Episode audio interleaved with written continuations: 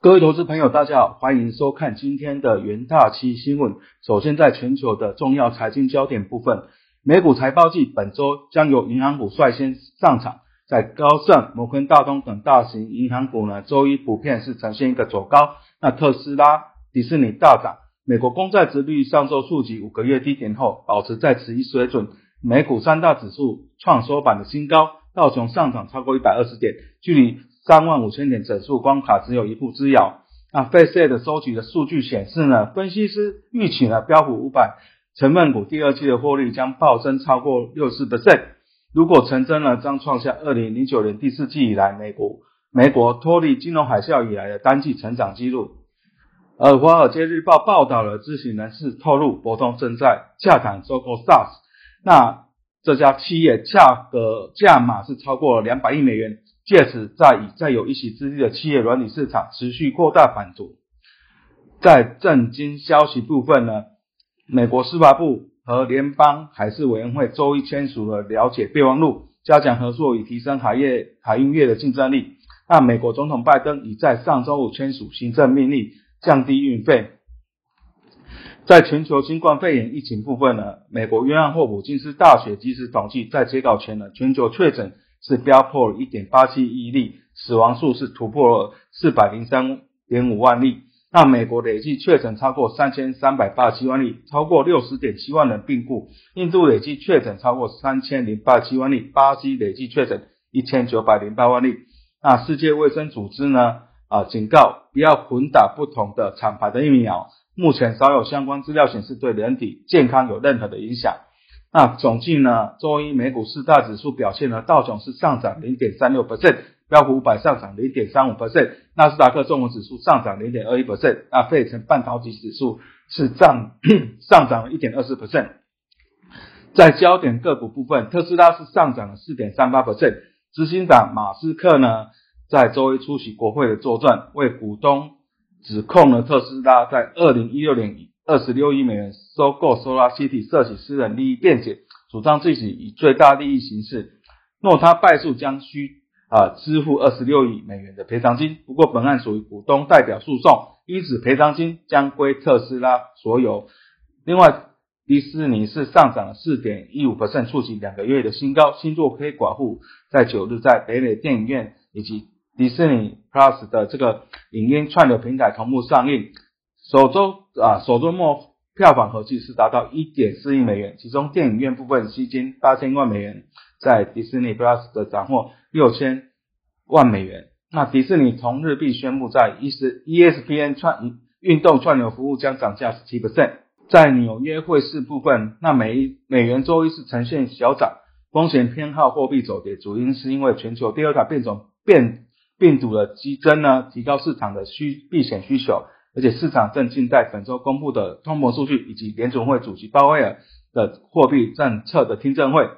那联准会6月已提前表明将着手讨论减少1200亿美元的购债计划，因此鲍威尔周三周四的半年度货币政策听证会俨然成为市场的焦点。此外呢，周二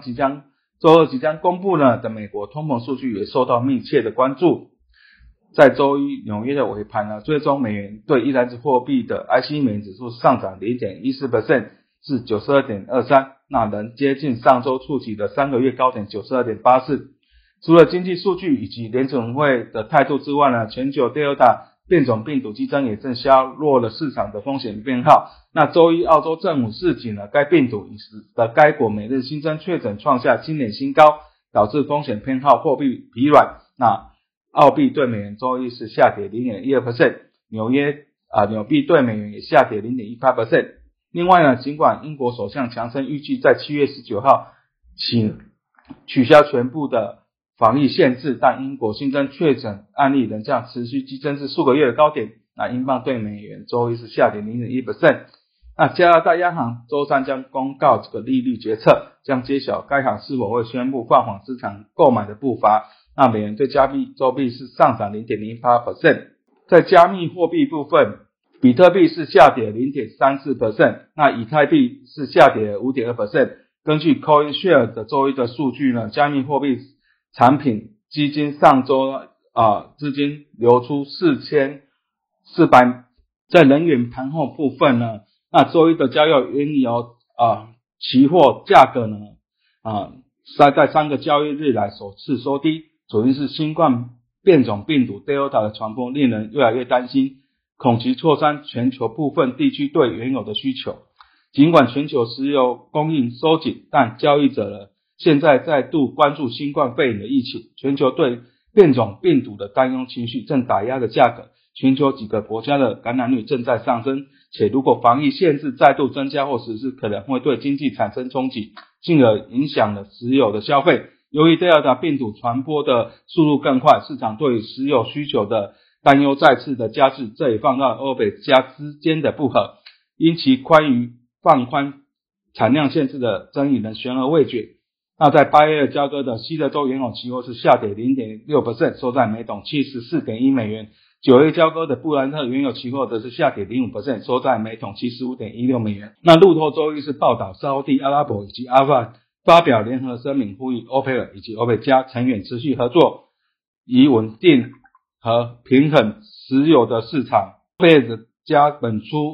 月初呢谈判破裂，8月起至12月放宽产量限制至每日40万桶。提议遭到 UAE 的阻挡后呢，石油交易一直不稳定。那 UAE 要求调升判断产量的基准线。而在贵金属盘后部分呢，在周一的交易，黄金期货价格下跌，主要是美元上涨以及美股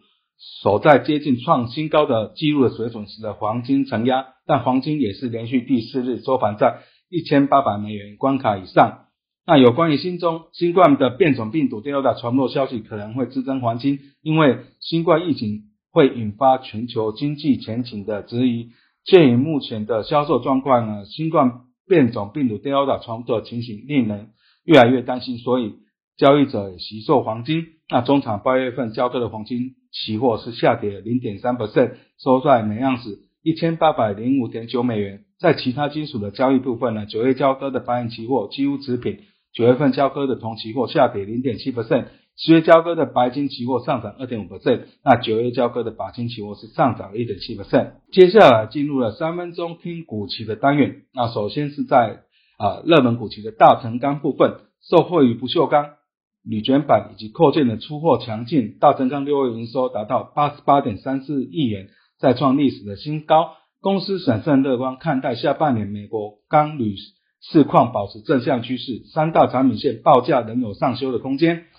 那据传美国最大的不锈钢厂 NAS 旗下的肯特厂区呢，因为工业气体供应不足而暂停生产，该厂约占美国钢材供应量的3至4成，而大成钢为美国不锈钢的最大通路商，预期有望获得转单，